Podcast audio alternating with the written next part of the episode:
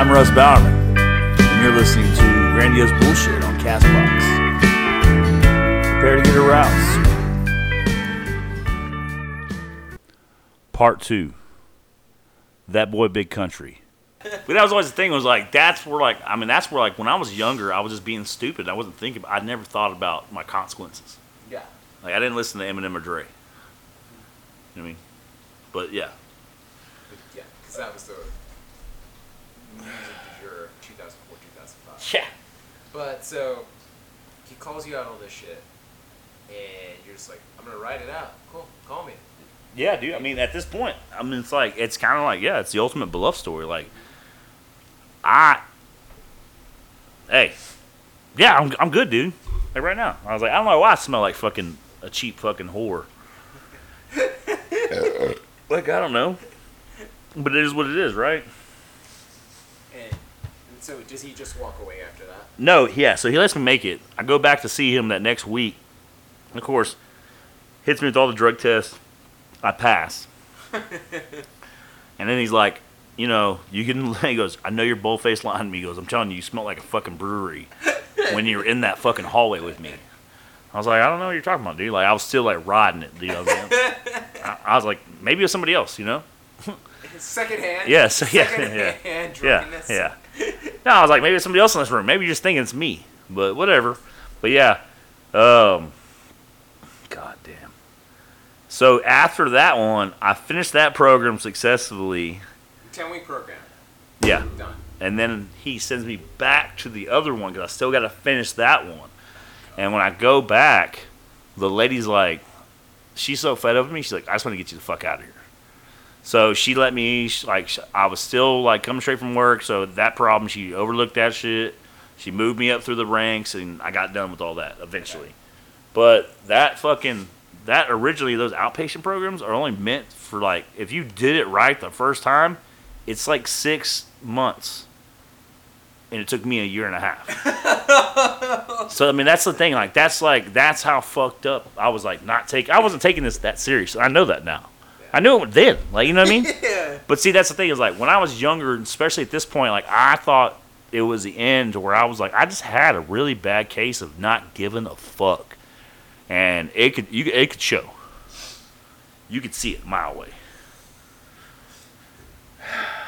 All right. So you finish the second program, and it takes you what is usually six months, a year and a half, Yes.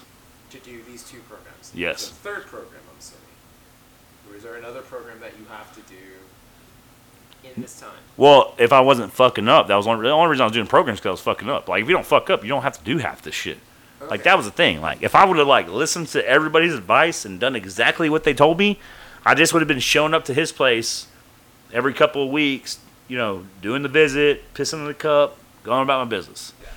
But because I fuck up and I didn't take it serious, I had to do all this extra shit. Okay. But it makes the seven years go by longer for sure.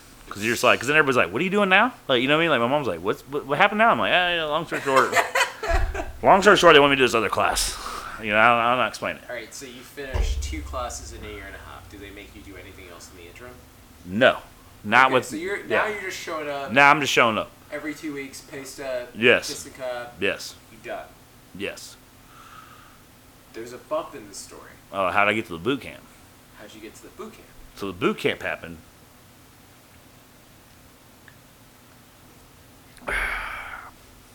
The boot camp situation started off because What year is it? Do you remember? God, this might be. This happened in 04, so now we're about you know. I feel like in the 2005. No, 2000. yeah, I think when the mix up happened with the boot camp, it might have been 06, 07. Yeah, I think so. Yeah, 06, 07, I want to say. Somewhere around there, maybe. It's kind of foggy. But there's a fucking professionally, contractor wise, we hit a little fucking roadblock with work. And I've become one of the millions of people in the construction industry, they get laid off. So once I'm done doing all these classes, the pressure now with probation is they want their money. And I fall back. I get in the negative. about 500 bucks. But I kept telling him, I was like, I don't have a job. Like, the little bit of money I'm getting from unemployment, I'm trying, like, and here was the only reason they wouldn't, they wouldn't take me back to the judge. Because you have to pay 50 bucks a week.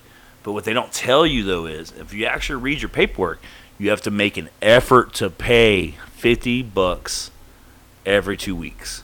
So what I was doing was I was getting a little bit of my unemployment check, and I was fucking like I'd give him twenty dollars, Okay. and when I gave him twenty bucks, they'd always bitch like, "Well, you're supposed to give us 50 I'm like, "All I got's twenty, like take it or leave it," and they'd always take it because they're fucking money grubbing motherfuckers.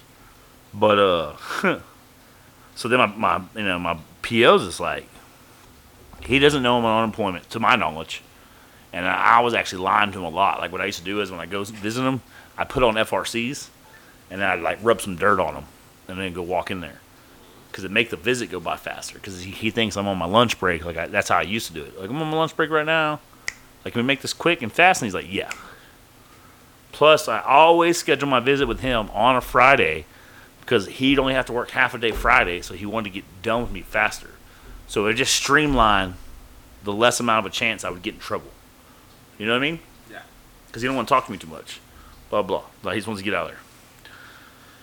So he's like, man, they're tripping about the money. Like, I don't know you're trying to make an effort to pay, blah, blah, this and that. And I'm like, all right, cool. Well, look, there's a job, but it's out of county, and I need your permission to go. And he's like, they won't let you go because you're in the negative, which seemed like an oxymoron to me at the time because I'm like, I can't pay you mean? off. I'm in the name. So I still owe them like I'm I'm falling behind on my payments. Like I'm not up to date with my payments, so I owe them money for past months. Mm-hmm. So they won't issue me a, a out of county work permit until I got caught up. But I'm unemployed at the time, so I can't get that money until I could get that job because I couldn't find anything locally. That's why I kept telling him I was like, I've been unemployed for almost a year. There's a guy that blows up my phone every day. Got a job for you, but it's not in Houston. So I'm like, fuck it. I made a made a decision to go without their permission, and homeboy found out. So I get back in town. He's like, I want to see you ASAP. I'm like, all right, I got you. Uh, I show up with all the money, and I'm like, I owe him, and I pay him. They take me before the judge, and the fucking the DA at the time just had a fucking itch to fuck me over. She was like, so then that what makes it worse is I'm thinking they're gonna get pissed because I went without some saying, but this is a big deal. I didn't realize how big of a situation this was. But long story short, they all the judge hears is everything I've been doing since been on probation, but not on a timeline. Just be like the breathalyzer, the class, the fuck up, the fuck up, the fuck up, blah blah blah. And so they're like, we're not going to put you back on probation. Like you're to probably go to fucking prison. I was like, ah, fuck. So I tell, so anyways, in that situation, I tell my dad, I was like, I got to go to court another uh, a month from that. At that point, a month from that point, so I got to go to court. But more than likely, they're to fucking send me to jail for X amount of days, possibly go to prison. And my dad at the time was like, doesn't really know all the bullshit I've been doing. So he's like, wait, wait, wait, you're trying to better yourself, but they want to send you to prison? I'm like, yeah. So he gets me a lawyer, and this lawyer, man, he's fucking a solid guy. Goes in there, he goes, Your parents paid me to get you out of jail. That's what I'm about to do. And so he comes at me and he goes, He comes at me and he goes, Do you want to fucking, uh, um, he goes, They won't put you back on. He goes, They want to send you to a boot camp, teach you a lesson, yada, yada, yada. And I was like, All right, fuck it. Now, the lawyer doesn't know a whole lot about this program. Why? Because it's experimental. Hasn't been in the system a whole lot of a long time, about a year, whatever. But it follows the same guidelines as another system that is currently still in use in TDC, which is called Safe P. Safe P is prison. It's still prison, but it's prison for people that think they have a drug problem. But SafeP is shitty because when you sign up for it, you get six months to a year of safe P. Your time doesn't start till you get there. Whereas in any other situation, like if I'm sitting to go to prison, I'm in county jail waiting to go to prison, that time still counts. For safe P, it doesn't. And you can't go until a bed clears. So there's people that are waiting to do a six month program that have to wait in county jail for six months. They won't let you back on the streets just to wait for a bed to open. So that's dead time. If you're an inmate, dead time's bad. You don't want dead time. You know what I mean? So, but it's not say P, but it's kind of like that. I'm like, whatever, man, I'll do it. He goes, if you don't fuck up, you get out in six months. If you do, it could take a year. All right, I'll, I'll do good. Do this whole six months.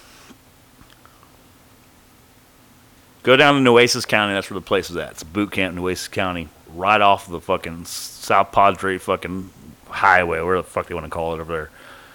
Uh, dude, that place.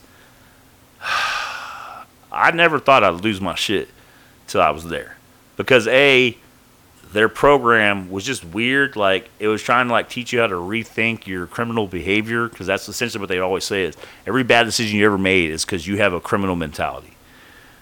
Which I kind of like. I'm devil's advocate on. There were things I would read in there, and I'm like, okay, that like there's there's a bit of truth to this statement, but they they like if they found a bit of truth to something, they added all the shit around it. You know what I mean? So I was like, there's a little bit of truth there, but I don't see all this other crap because I could see that like if I want to like yeah I don't know it was just they were kind of right, but they were strict as fuck. They had a bunch of rules. I mean it was like boot camp. If you ever did anything wrong, it was what they call a write up. And there's always discipline. Well, I got written up all the fucking time, dude. Like, like I don't know, dude. And it and like and that was the thing was, they'd always say, "All right, so we're in. I'm in boot camp now." This program was essentially really actually was most of the day you're in like three to four different classes, all run by um, they're not fucking. Uh, God damn it. They're not like. They're therapists. You know what I mean? Like, but I forgot like the term. They're not the full blown ones, but they're like kind of like I don't know. I mean, they went to school. Don't me wrong. They didn't do this shit online, but whatever.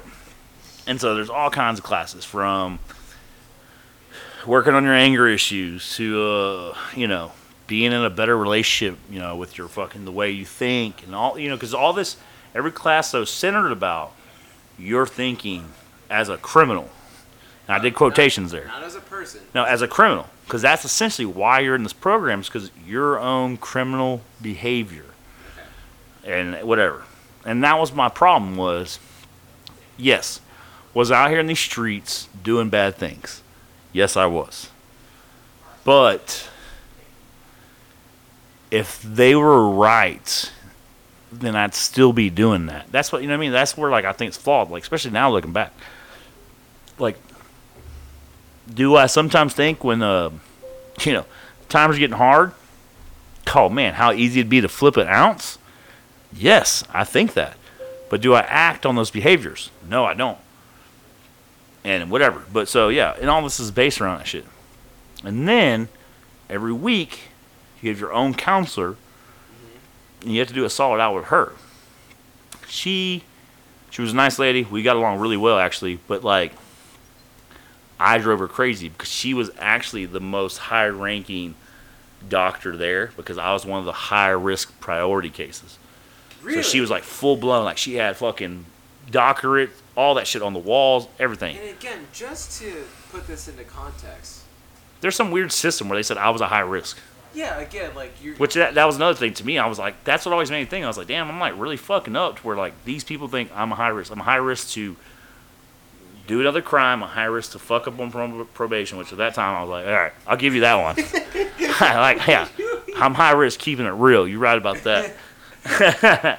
but no, yeah. And so we had these talks, and like, I mean, I had, so, I mean, you know, we had some solid shit going on, but oh man, dude.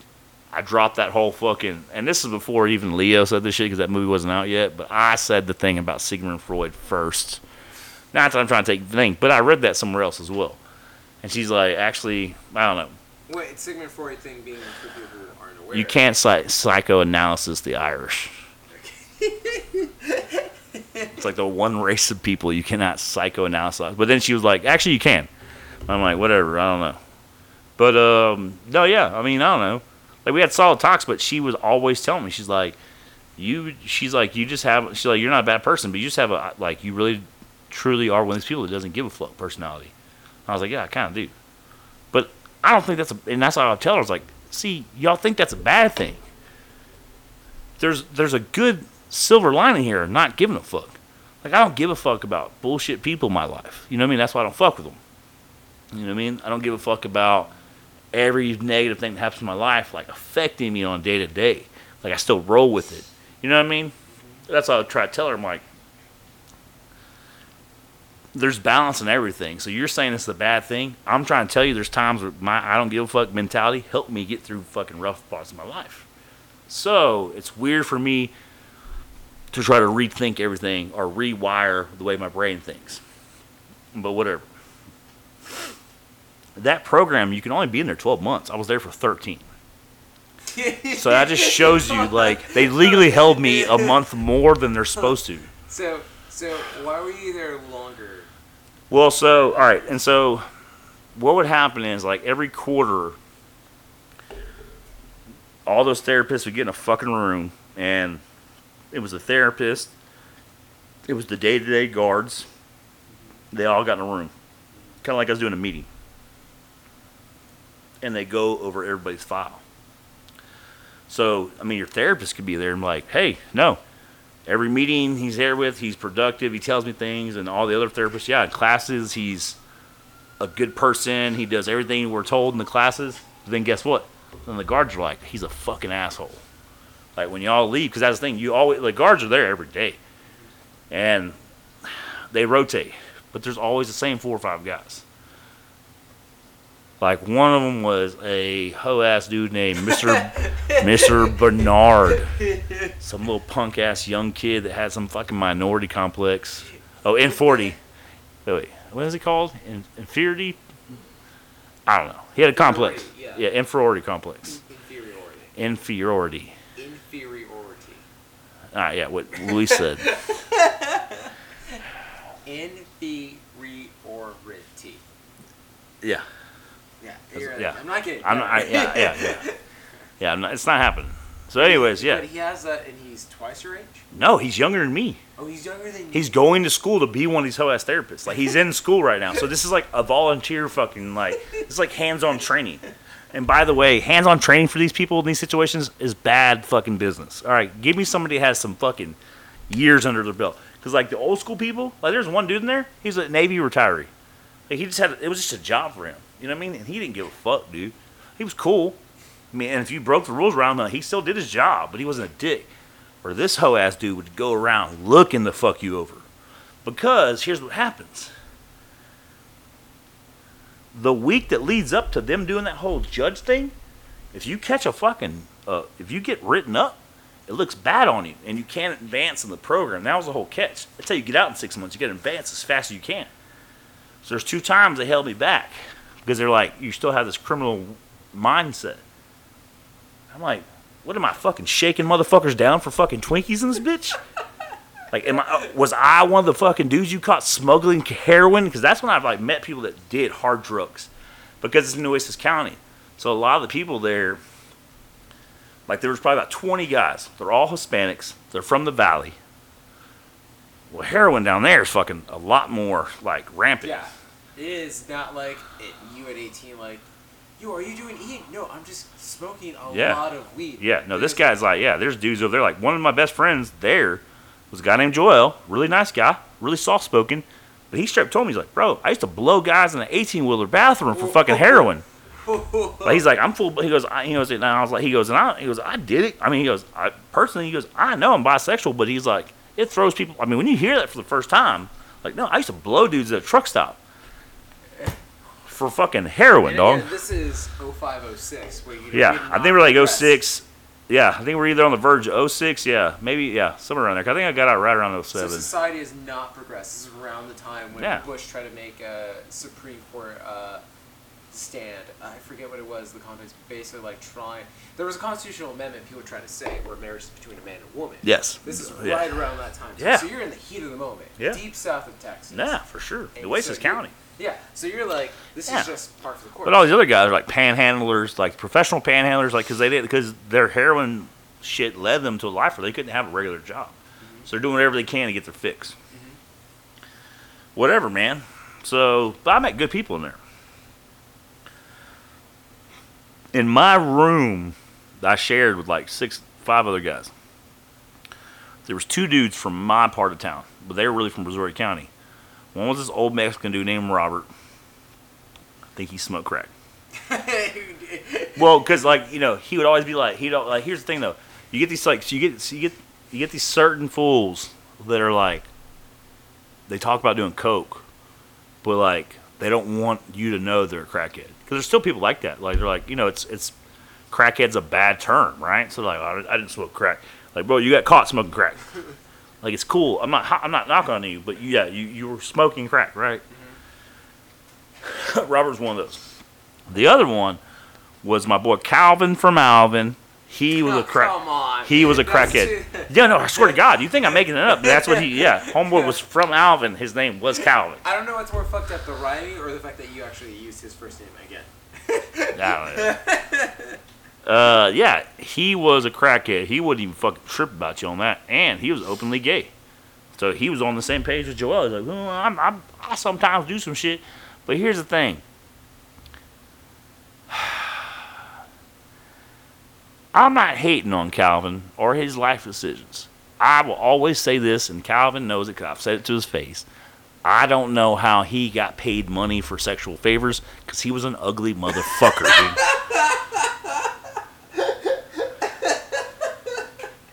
like we're talking about a guy that's five six, a like kind of fat dude, fat, short, stubby guy.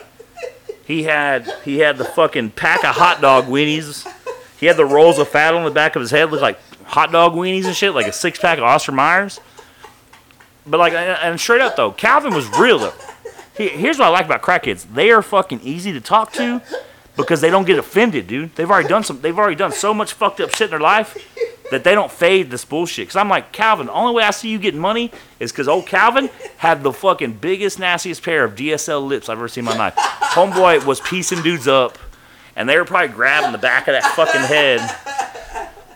And he'd always be like that. I'd tell him some fucked up shit. And that's how I know that he was like, me and him were on the same page. He's like, hmm, you ain't lying, Russ. hmm He'd always do that shit. You ain't lying, Russ. hmm I'm like, God damn, go on with your gay self. You know what I mean? This is this is the most amazing analysis of, of a person ever. Five six, fat shit. Suck your dick like nobody. Yeah, fucking piece your fucking mind up, probably. Like I, I, I'm just imagining this guy like, like you just stand right next to you, you're like, oh shit, this is a person. Like, Oh, for sure.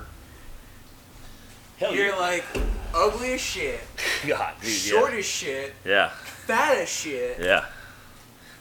Big old pair of fucking dick sucking lips. Big nasty pair. Like if you were a, if you're a straight guy, and you saw those on girl, you'd be like, oh yeah, dude, all day. So, anyways, and then I had a homeboy there, one of my best friends that we're still we still actually talk because he's from the Corpus area. Old Dix, old sexy Dix, that was his name. Uh, but yeah, me and him just got along because we were pretty cool guys. But anyways, so most of these people were from that county. So on Saturdays they had family visit days. My mom always wanted me to. My mom always wanted to come, but I was like, uh, I don't want you driving down to Corpus just to see me for like 30 minutes. Fuck all that bullshit. Which is probably hard on her, me telling her that, but it was all in her best fucking interest.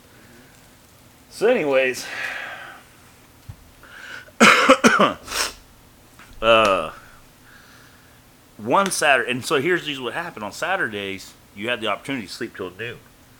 Well, a lot of times I got in trouble. I couldn't because they'd wake me up at six in the morning to do discipline shit. But one Saturday, I'm like, people do their visits. I just slept till noon. Anyways, I'm a heavy sleeper. I can sleep through some things. So I'm hanging out one day, and old Rob. Here's the thing: I almost beat his bitch ass up one time. That's another time I, I got held back because I threatened to beat up Rob, the crackhead Mexican guy. He came at me. He goes, "Hey man, I'm gonna tell you some shit, but I don't want you to get all fucked up." So, shout out to somebody that's ever gonna go to jail. Don't become a crash test on me, because this is how they come at you. They're like, I, "I don't want you to freak out, but I'm about to tell you some fucked up shit." They're telling you that fucked up shit because they want to see some shit happen. People get bored in jail. A fight is entertaining. You know what I mean? Just shit talking is entertaining. But Rob tells me that uh, Calvin blew a guy one Saturday in our room while I was sleeping in said room. And Calvin was my bunkmate. So I'm like, what the fuck, dude?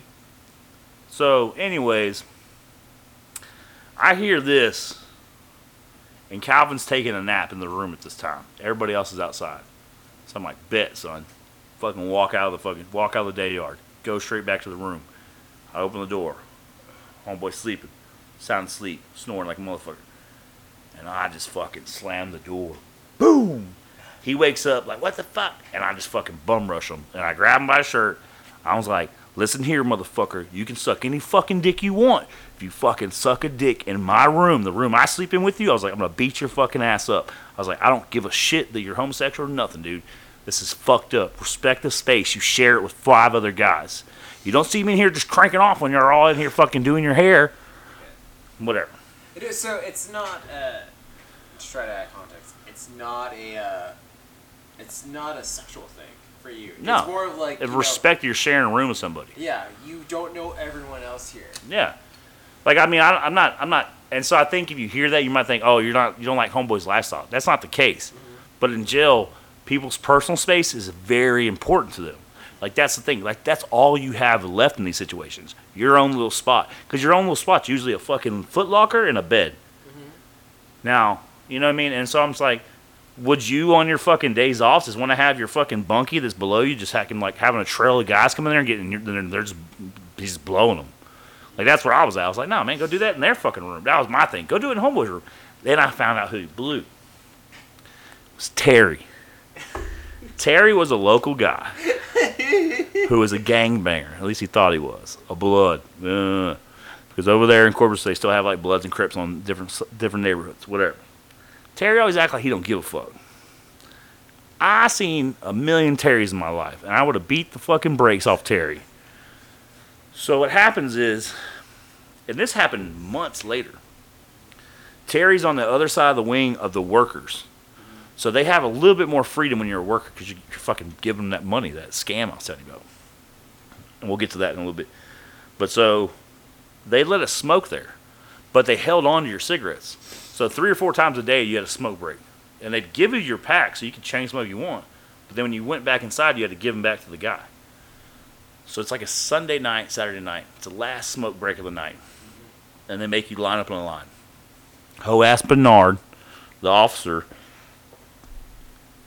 Y'all miss y'all smoke breaks if y'all don't fucking shut the fuck up and get in a single file line. So everybody gets quiet. Terry shows up. He just gets off work. And this motherfucker walks all the way past the line and tries to get up in the front. And everybody's acting like a fucking bitch, dude. And I'm like, so I step out. I'm like, say, dog, get in the fucking back. Someone's been up here waiting. Terry up here and like, I don't give a fuck, dog, this and that, wah, wah. I'm like, I do. Get the fuck in the back of the line, bro. And he's like, dog, you don't even want fuck with me, dog. I'm so fucking gangster. Woo, woo, woo. Start throwing all that blood talk out. I was like, bro, you're not fucking gangster, dog. I was like, you're from Corpus. You're in here less than a year, but you can't even hold back, and you're letting some fucking homeboy from Alvin blow you in the room. Like, throw him under the bus, dog. And then, and my, my roommate, Sexy Dex, he knows the story because he knows he was there when I threatened that Calvin. He's like, oh shit, because he's from the same neighborhood. So Terry was one of these fucking closet guys. Like he, you know what I mean? So I'm like, and that's my thing is like, look, man, if you if if you like other dudes, that's your own prerogative. I don't give a fuck. If you want to hide that shit, I don't give a fuck. But if you're gonna hide it and you still want to act hard, guess what? To me, the fact that you're hiding it, you're not hard. Some of the realest hardest guys I met in there were fools that were openly gay in jail. They didn't give a fuck. Like I'm in jail, dog. I'm gonna fuck dudes. That's what's up. Hopefully it's not me against my will. You know what I mean?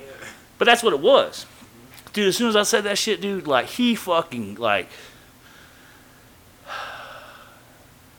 If it sounds racist when I say it, then we're gonna cut it out. Okay. But I, the black man blushed. You know what I mean? Like he blushed when I said that shit. Like, he was like, "Oh shit," because all these dudes are from his neighborhood. Are like, "What the fuck?" Like, he don't know what you're talking about. And I was like, and so then, but here's the thing, I was kind of a bully. I told you about Calvin having that fucking hot dogs in the back of his head. I grabbed one, dude, and I squeezed it to where I had Calvin fucking in front of everybody. Yeah, I sucked his dick a couple times. Like, bro, you ain't. I was like, you want to act fucking gangster like you Wheezy, bro, but you getting pieced up by fucking Calvin and his fucking dick sucking lips. I was like, so don't come at me like you're hard. I'll fucking put your bitch ass on the ground, dude. And I'm not saying it because you're like, if you like dudes, I'm not saying you're weak because I'm just like, I now know the fact that you're trying to hide that shit, then you ain't as fucking hard as you think you are. Because some of the coldest dudes I've seen in jail that knock people out put makeup on. Straight up. Look like chicks. Beat your fucking ass. Guess you know why they fucking know how to fight? You know why homosexual guys in jail know how to fight? Because all their life they've been fucking pushed mm-hmm. and bullied. And guess what? Eventually that shit's done with. They snap. They're like, you got me fucked up, hand. And they'll start throwing, they'll throw hands like Bruce Lee in this bitch.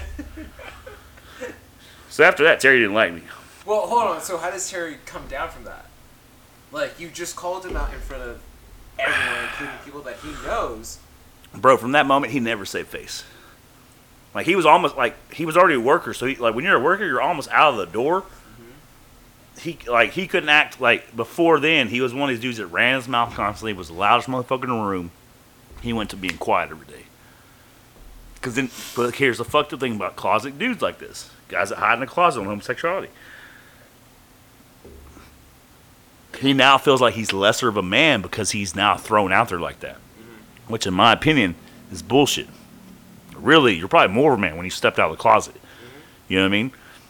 But he don't see it that way. Maybe it's changed. I don't know. Well, I mean, again, But also too, though, yeah, the context of it is like there's three guys that live in the same neighborhood you're from, and it's it's a it's a project in Corpus Christi that's all blood. So now, are you is he scared? Like, oh shit, now these guys know. So I'm gonna get home. Everybody in the hood's like, bro, you got a six month sentence and you couldn't you couldn't hold off. Mm-hmm. You know what I mean? I don't know. So, yeah, dude, I had everybody laughing on that bitch. um, but that's how I am. Like I'm real. I, like in there, I never got in arguments with too many people because I'm always I'm, I'm a real laid back guy. But eventually, it's like, man, you got me fucked up, dude. Like, quit fronting, dude. Like, y'all- if, if you're gonna front like that, then you you deserve to get fucking put on blast. So if you're on Front Street, I'll fucking shoot your bitch ass. which you did clearly. Yeah, surely, Terry, you got me fucked up, dog. Yeah, and this is a a, a 12 month program that you took 13 months in. Yeah. So eventually, I got moved to the worker thing. Mm-hmm. And the worker thing was, oh, it's fucked up. I found a contractor that I worked for in Houston. They were willing to give me a job, sixteen, like, cause that one therapist. She's like, well, how much money did you make in the plants? Before I got locked up, I did one turnaround for nine months, nine solid months. I was on a turnaround of seven 14s. And I was making twenty one fifty an hour. And so I want to say before taxes, I almost made about sixty-eight thousand dollars. I was in that weird range, sixty to sixty-eight thousand, somewhere around there. She didn't believe me. I'm like, bitch, the math's there. Like, you know what I mean? Like, I could pull. I could have my mom mail me W twos. So, anyways, I find this shit, and I found, uh, you know, I'm not getting the same job. They found me a job in Corpus, making like 17 bucks an hour, being a helper in a plant. It was during a turnaround down there because Corpus has got a bunch of big money to fucking boost up their uh, plant from the government, with some contract. That kind of work was detrimental to my therapeutic process, is what they told me. That making that much money wouldn't help me out in the long run. But what's weird was there was other guys there who had longer lines of substance abuse that were getting those jobs. I was like, how do you make the difference between me and these two other guys? But I don't have the same kind of chemical abuse or substance abuse as they do. Well, it's your criminal thinking. and all this other bullshit. So I'm like, what the fuck? So then, uh, I find this job paying like eight fifty an hour, in some bullshit ass machine shop. But the dude there was so solid, man. Uh, anyways, so that's when I found out, man. It was it was a scam, because at one point in the workers' wing, you got almost 35 guys staying there. Everybody's paying these people $175 a week for quote unquote room and board. And room and board covered the van that um, they drove you to work in and picked you up. So at first I'm like, don't me wrong, dog. I'm all about this shit. You're gonna pay gas to get somewhere. I get that. But it's the number crunch I'm thinking. I'm like, all right, so you got 35 people in this house. It's stacked house everybody's getting 175 of you off a week. Like, so I don't know the math off that. That's some change. But let's think about this. That gas is already covered by the state of Texas because you're a correctional facility. The food that you're charging me, which was a bitch ass bologna sandwich, three fucking bootleg ass Oreo cookies, a juice box like I'm fucking in kindergarten, and a goddamn apple. Do you get a refill on the juice? No. no, Because like they just make a brown bag for you and you go to work. And so yeah, and so I'm like, but then that's also covered by the state because we're in a correction facility. So this little program is just milking 35 motherfuckers, dude. and so I'm like, you, and so they're like, well, you're not respecting the process. I'm like, you want to hear criminal thinking? You're scamming me. Like I know you're fucking me over. Put some lipstick on before you fuck me. like that's real talk. So then I'm sitting there thinking, like, man, if anything, if I'm giving you a buck seventy five a week for three months, then yeah, I should be getting out of here in that twelve month period. But they held me another month over that shit. My process, my, my, my therapeutic process wasn't done yet. Fucking suck a dick, bitch. God, that is a hell. of Because by that time, I'm just so salty on this program. I'm like, I go in those classes. Russ, you want to share? Yeah, this place is fucking bullshit. All you newbies realize this shit. You're about to get fucked over, dog. Like I, I, I would have took prison time now. Looking back now. Like, no, no, you can't be in here with that shit. Then fuck out of here, whatever, man. So then, what I was doing though, and this is this is how the universe is so mysterious. You want to know who my boss was in machine shop? He was one of the biggest cocaine dealers in Corpus Christi. I won't say his name because I think he's still out there running and gunning. But uh, he had this tight ass fucking laid back job for this company. He'd been working for the same company for 30 years. The old man of the company had a Houston branch and a Corpus Christi branch. And this dude could do whatever the fuck he wanted. So what? Here's how we became good friends. He yelled at me one time. Oh yeah. So I met this dude. And the first time I met him, they were like, watch out for this cat. Because at any moment, he could flip his shit. And he was known for throwing wrenches at people. Wait, actual wrenches? Yeah. Not like a metaphorical Well, wrench. yeah, yeah. And not physically at you, but like in your vicinity. You know what I mean? So, anyways, but I got put on this uh, machine. It's a CNC lathe. And I was making couplings for pipe, for pipe extenders in the oil field. Uh, pipe connectors, I'm sorry. Uh, so every once in a while, this machine would fuck up because the homeboy's like, look, essentially it's set up to run. All I need you to do is keep an eye on the fluid levels and then make sure none of the slack, like all the excess stuff that's getting milled out, gets like caught up around the bit. Every once in a while, something fuck up, so I go get him. I have to like walk half a mile to find this motherfucker. Whatever. So me and him at first were like kind of weird, but every Saturday he show up late and hung over. he was out partying night for hard. Nice, because it's Friday night. Yeah, and he's a regular guy. So, with the shitty lunches, what I started doing was because I bitched enough to where they actually started giving us two lunches per person because I bitched enough for everybody. So I would take two lunches, and I'd eat one. I'd throw one in the, the in the fridge at work, so I had to stockpile. Right. So one day, sitting in the break room, not even really have that much of an appetite. I probably got about eight of them hoes in the fridge right now. This dude don't bring no lunch. He's like, ask everybody in the group.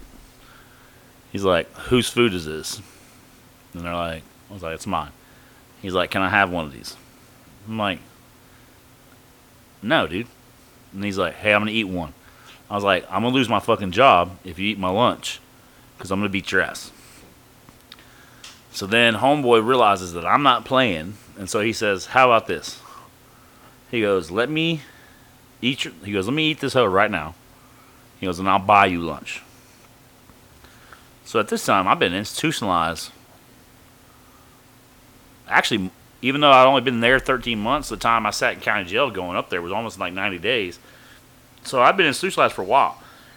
I hadn't had free wood, free world food in a while. So I was like, bet. So every day I gave this cat my lunch, and he bought me lunch.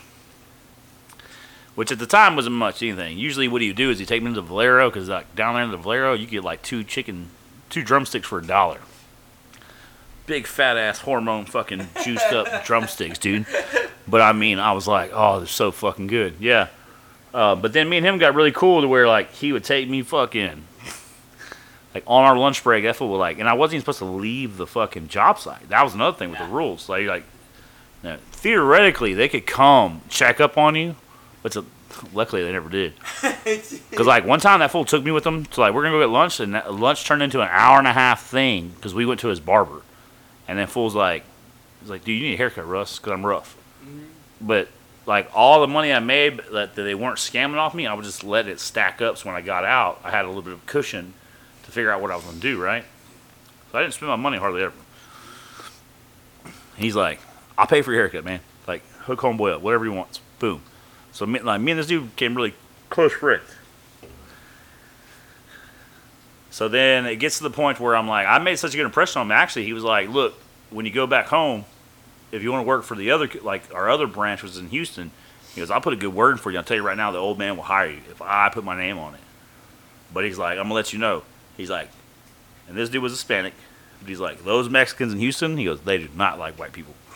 He's like, we're pretty cool over here. I'm like, all right, whatever, you know, this and that, blah, blah. Um, but anyways, yeah, so my last day working with them before I left, uh, he, he, uh, he opened up himself a little bit more than I would ever expect. Because if you ever been to Corpus Christi, there is a place, a strip club there called the Cheetah Club. And this is where home. First of all, that sounds like a, a very dirty place. Yeah, no, it's like one. Of, like I've actually asked people in the free world who would be there, and my home was like, "That's a shady ass strip club." because homeboy put me on his magic. He's like, "No, dude." He goes, "I still work a nine to five. That's why I don't get in trouble with the law." He goes, "Plus, all he goes, I just sell my cocaine to these strippers, and then the strippers sell to the fucking dudes."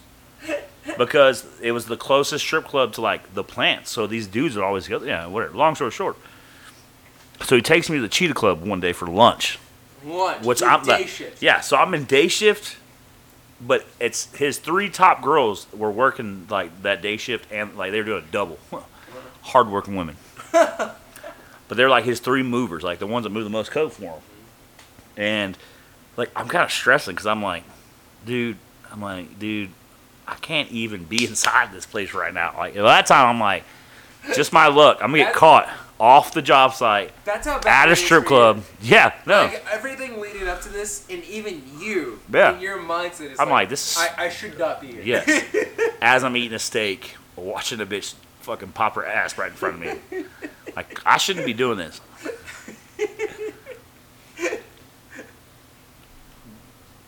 So he tells me his whole like scheme of selling cocaine, and then you know, oh man, he had the best analogy when it came to women.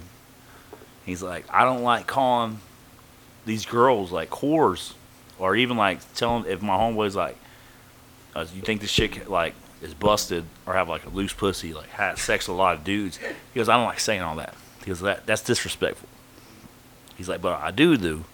He goes, I put the analogy of their vagina being a car, and we're looking at the miles on the odometer.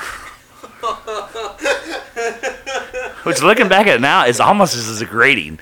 Because everyone, because we're in the strip club. No, For the is first time, we're in the strip club. He's like, "Oh, that bitch right there, she's got about three hundred fifty thousand miles on her." That's so offensive. yeah. Why am I I don't laughing? No, it's fuck, dude.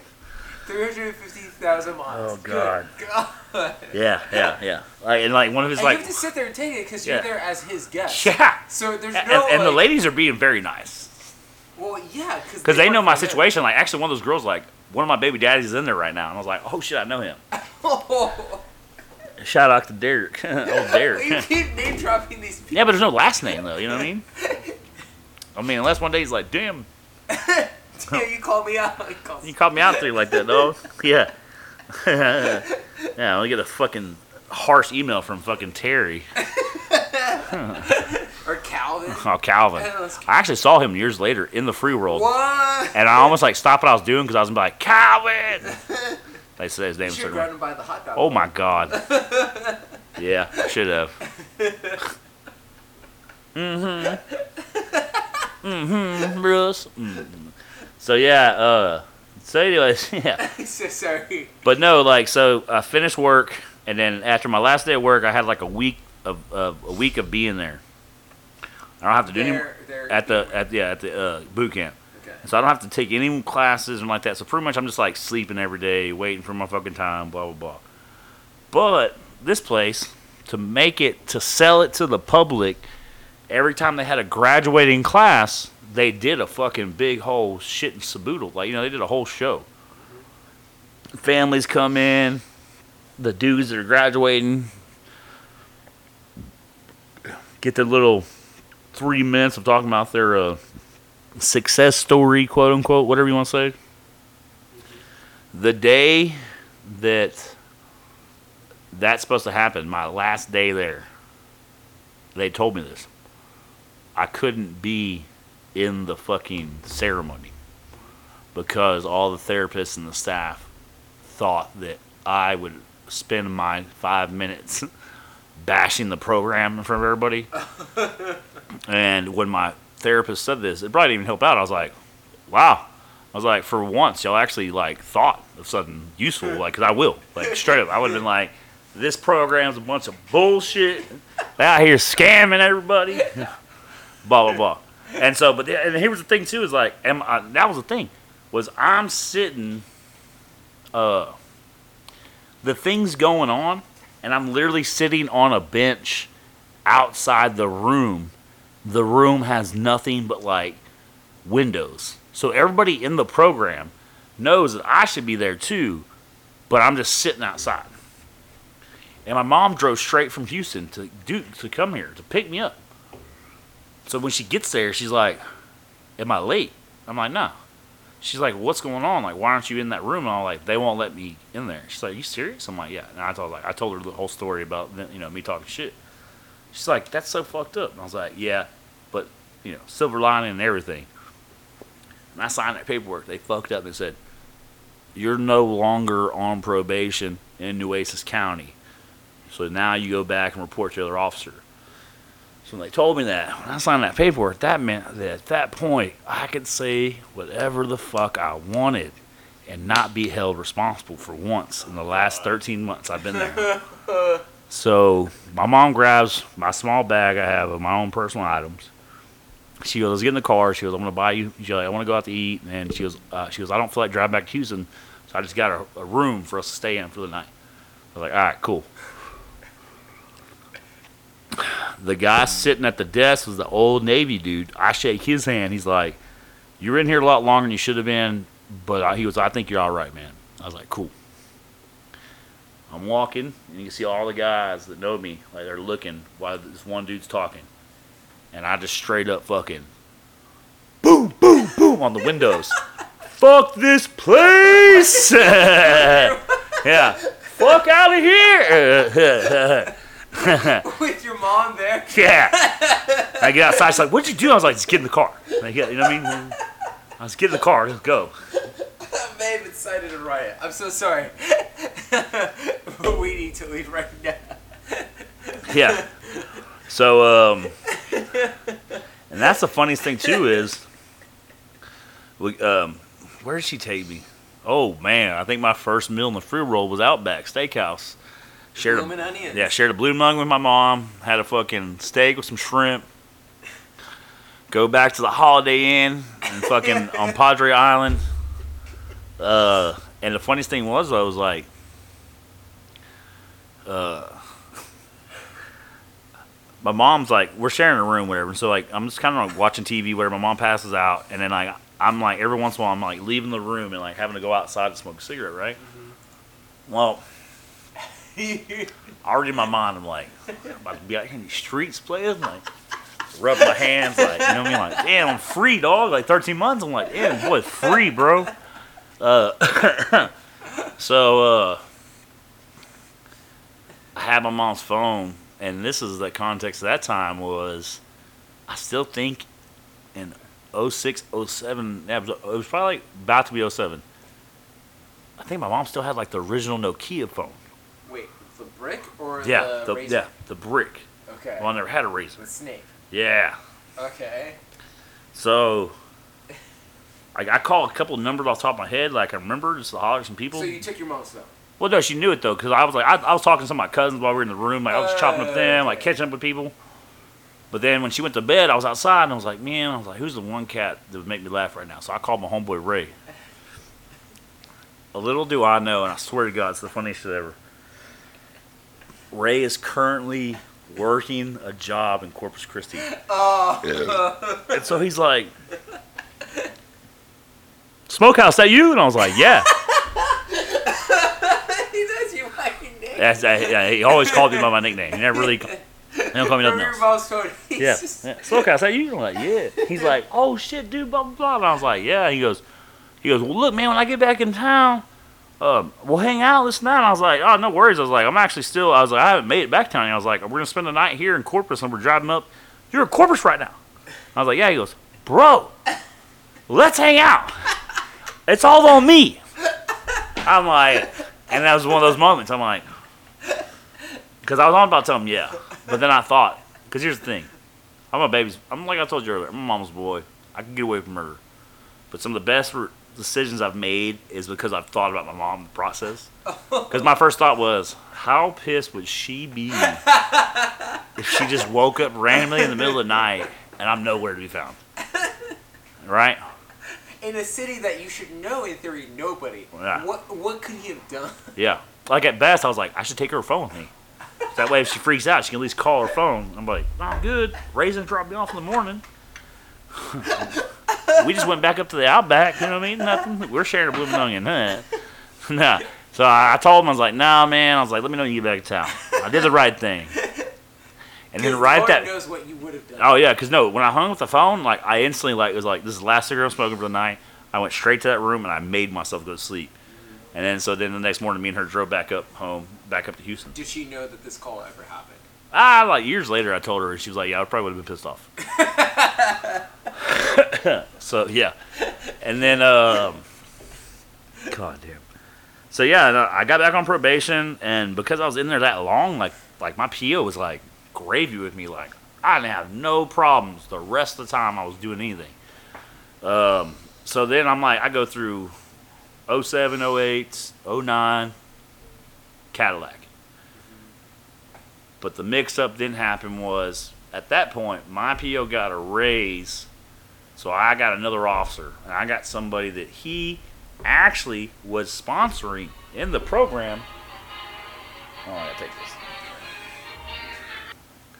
So this new lady, and that's my thing. If you want to help out people that are on probation, because maybe you're on probation, or maybe you want to help out people that are in recovery, because you're in recovery, I'm gonna tell you something right now.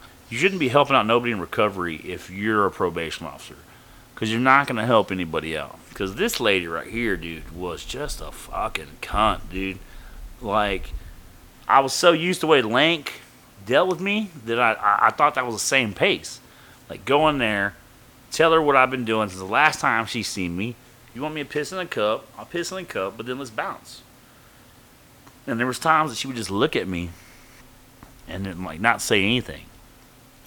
And I'd get kind of worried. I'm like, this, I was like, something wrong? She'd be like, I'm just wondering when you're to stop digging your own fucking grave. And I was like, what? I was like, what are you talking about? She's like, I just feel like you're just giving me a bunch of bullshit. wow, I want to hear the real truth. She'd always say shit like that. I want to hear the real truth. I'm like, what do you, like, the truth is that I haven't done a bitch ass thing since you see me 29 days ago. Like, that's the real truth. And, uh, so finally, man, I broke that shit up because I went in there one day, gave her my paperwork, and I didn't say shit. I was just quiet. And so she'd look at, she like started looking at me kind of weird. She'd like ask me a question. I'd answer the question she asked. She's like, "You usually seem pretty talkative." I was like, "Yeah, I know, but I just realized that every time I come in here, I open my mouth. You apparently think I'm just like trying to fuck you over. So I don't even understand what the fucking point of talking is. Everything you need to know is on that fucking piece of paper. Fill it out. You want me to take a piss? Then give me the cup. But I don't need to sit here and talk to you anymore. You clearly already made that known. Well, that pissed her off. But that was great because right next door was her supervisor, her sponsor, my old PO. So he comes over, he's like, Bound, what are you giving her a hard time for? And I'm like, I'm not. But with you, I got to tell you everything because that's what you're telling me. He's like, I don't need shit on this information. Like, because what he was doing was, I'm talking to him, he's just typing everything I'm saying. Because that's what he wanted to know. He's like, what have you done since the last time I seen you?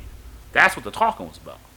So I'm like, so in that month, I'm like, nah, still doing my, you know, if I'm uh, either I'm still doing community service or I'm going to the fucking because even on probation they still want you to do so many AA meetings every month. Like just go to one. You don't even care if you listen. That's what he told me. I don't even care if you fucking listen. Because the one I went to in in, in uh, my side of town, he's like, "That's a rough ass spot." I'm like, "Yeah, the wheelhouse. It's a rough ass spot." I was like, but every time I talk to this lady, she just thinks I'm sitting there bullshitting her. So what the fuck's the point in talking? She got all mad, and he's just like, "Nah." He's like, "He's got a point." I'm like, "Yeah, bitch, whatever." Woo. woo. so then I'm getting towards the end of my time to where they're trying to be relaxed with me. Now, actually, at one point, wasn't even going in person anymore. I was calling in. So I was like, oh, this is gravy. About to get off. Even all the fuck ups, all the shit, I still have my deferred. So if I got off at the end, eventually the felony could be like taken off my record. That was the whole. That was How what. Yeah. far are you into probation? Dude, at this point, we're like riding into like the last year. Okay. I get laid off around 09, 010, whatever. Are you laid off for personal or money reasons? Like Just, I mean, it was just the plans how it went. Like all the work fucking stopped around the fucking porch for a while. Everything got real quiet, and and so then that starts it up. That's what gets her riled up. See, we still owe some money. I'm like, okay, I get that. See, we can't let you off until you're paying us all the money. I was like, I understand that, but to me, it's like I told her I was like, you constantly reminding me ain't fucking solving the problem. Like I know. So in six years and nine months, if I don't have all the money, then I guess I'll be on here a little bit longer, right? Yeah, okay. That's all I need to hear from you. I don't need to hear your fucking extra shit, lady. Like, you literally got this hoe by doing the Phoenix online course. Like, that's how you're a PO. All right, so don't talk to me like you're some kind of fucking intellectual just because you have a fucking, you, you like smoking meth. And now you're a PO because you can't find any other job. Like, I don't need to hear all that bullshit. Same thing happens, though. I get a chance to go work out work actually work out state. Same thing. She won't let it fly. She's like, nah, till you pay the money. So I'm like, fuck it. I do. Same thing. I go work in the state. But on the way back, I catch a fucking uh, I catch a, a speeding ticket right on the other side of the Texas Louisiana border. So I'm in Texas. So I tell her about the ticket. She freaks out. She said, "You're not supposed to be out of the county." I was like, "Ah, you're wrong." I was like, "Because by this time I've been on probation so long, like I'm falling back to the stipulations. Like I read every one thoroughly. I'm like, no, no, it says right here, because it says right here, you need permission to leave the county that you're residing in, as long as it's as long as it's longer than 72 hours. So in theory, I could go on a two-day vacation to fucking West Texas, and I don't have to have permission. But if I'm past the 72 hour period, then I need permission. So I bull-faced lied to her. No, I was like, I got that ticket because uh, I was coming back from the little town that was over there. I was like, one of my homeboys lives out there. I wanted to go visit his grandma. Stayed a night, drove back, got a ticket. Okay. She dives in. law dog's like, no, I caught homeboy coming across the state line, doing about seventy five. so then, boom, they take me back to court, and uh, when they take me back, actually, that's right. They said. You need to turn yourself in. I was like, he's like, call. I actually, Lank talked to me on the phone. He's like, look, man, here's what's gonna happen. He goes, and when I came back, I had all the money, paid it all up, we're all good, this and that. He's like, they're gonna probably fucking trip on you a little bit because of this shit. I was like, I figured. He's like, but he goes, I think you're gonna be able to get off. He goes, worst case scenario, he's like, they might add on six more months of probation. At that time, I'm not sweating it. I've already done seven years, so I'm like, dude, I'll do six months standing up, uh, standing up on my head. But the planets were aligned, bro, for me to get fucked. Because when I go turn myself in, I wait like two weeks get taken to jail, or get taken to court from the jail. So you're in county for two weeks. Yeah, waiting to go to court. But when I go to fucking court, dude, they just had a fucking election. A totally new district attorney. oh, God damn. And she's in there like, she just, I mean, she has to set an ex- I totally get where she was at. She had to set an example. This bitch did not know who the fuck I was. And she reads all this shit. And so the judge is like, because here's what happens. You know, the judge is like, it's really the judge's call. But usually what they do is they get the fucking feedback from the, the DA, they get the feedback from the PO. The judge makes his call. So the the the DA at the time is someone whom I've never met before. never met. Yes. And the PO is not your old person that you've been working. With. No, it with. well, like, so my current PO at that time, Mm-hmm. she wasn't the one at court. Lank came to help me out. Like he's like, I'm gonna be in court with you that day. Like I'm gonna show up for you. You just heard part two. Isn't that shit epic? Aren't you glad you listened to me in my first break when I was like, you need to listen to the bass? And we're not done. We're not even done yet. There's actually other episodes we have to try to fit into this because, like I said in the first part, you can't fit you can't fit a decade in, in an hour. It's not possible. Maybe if you were God or Deadpool.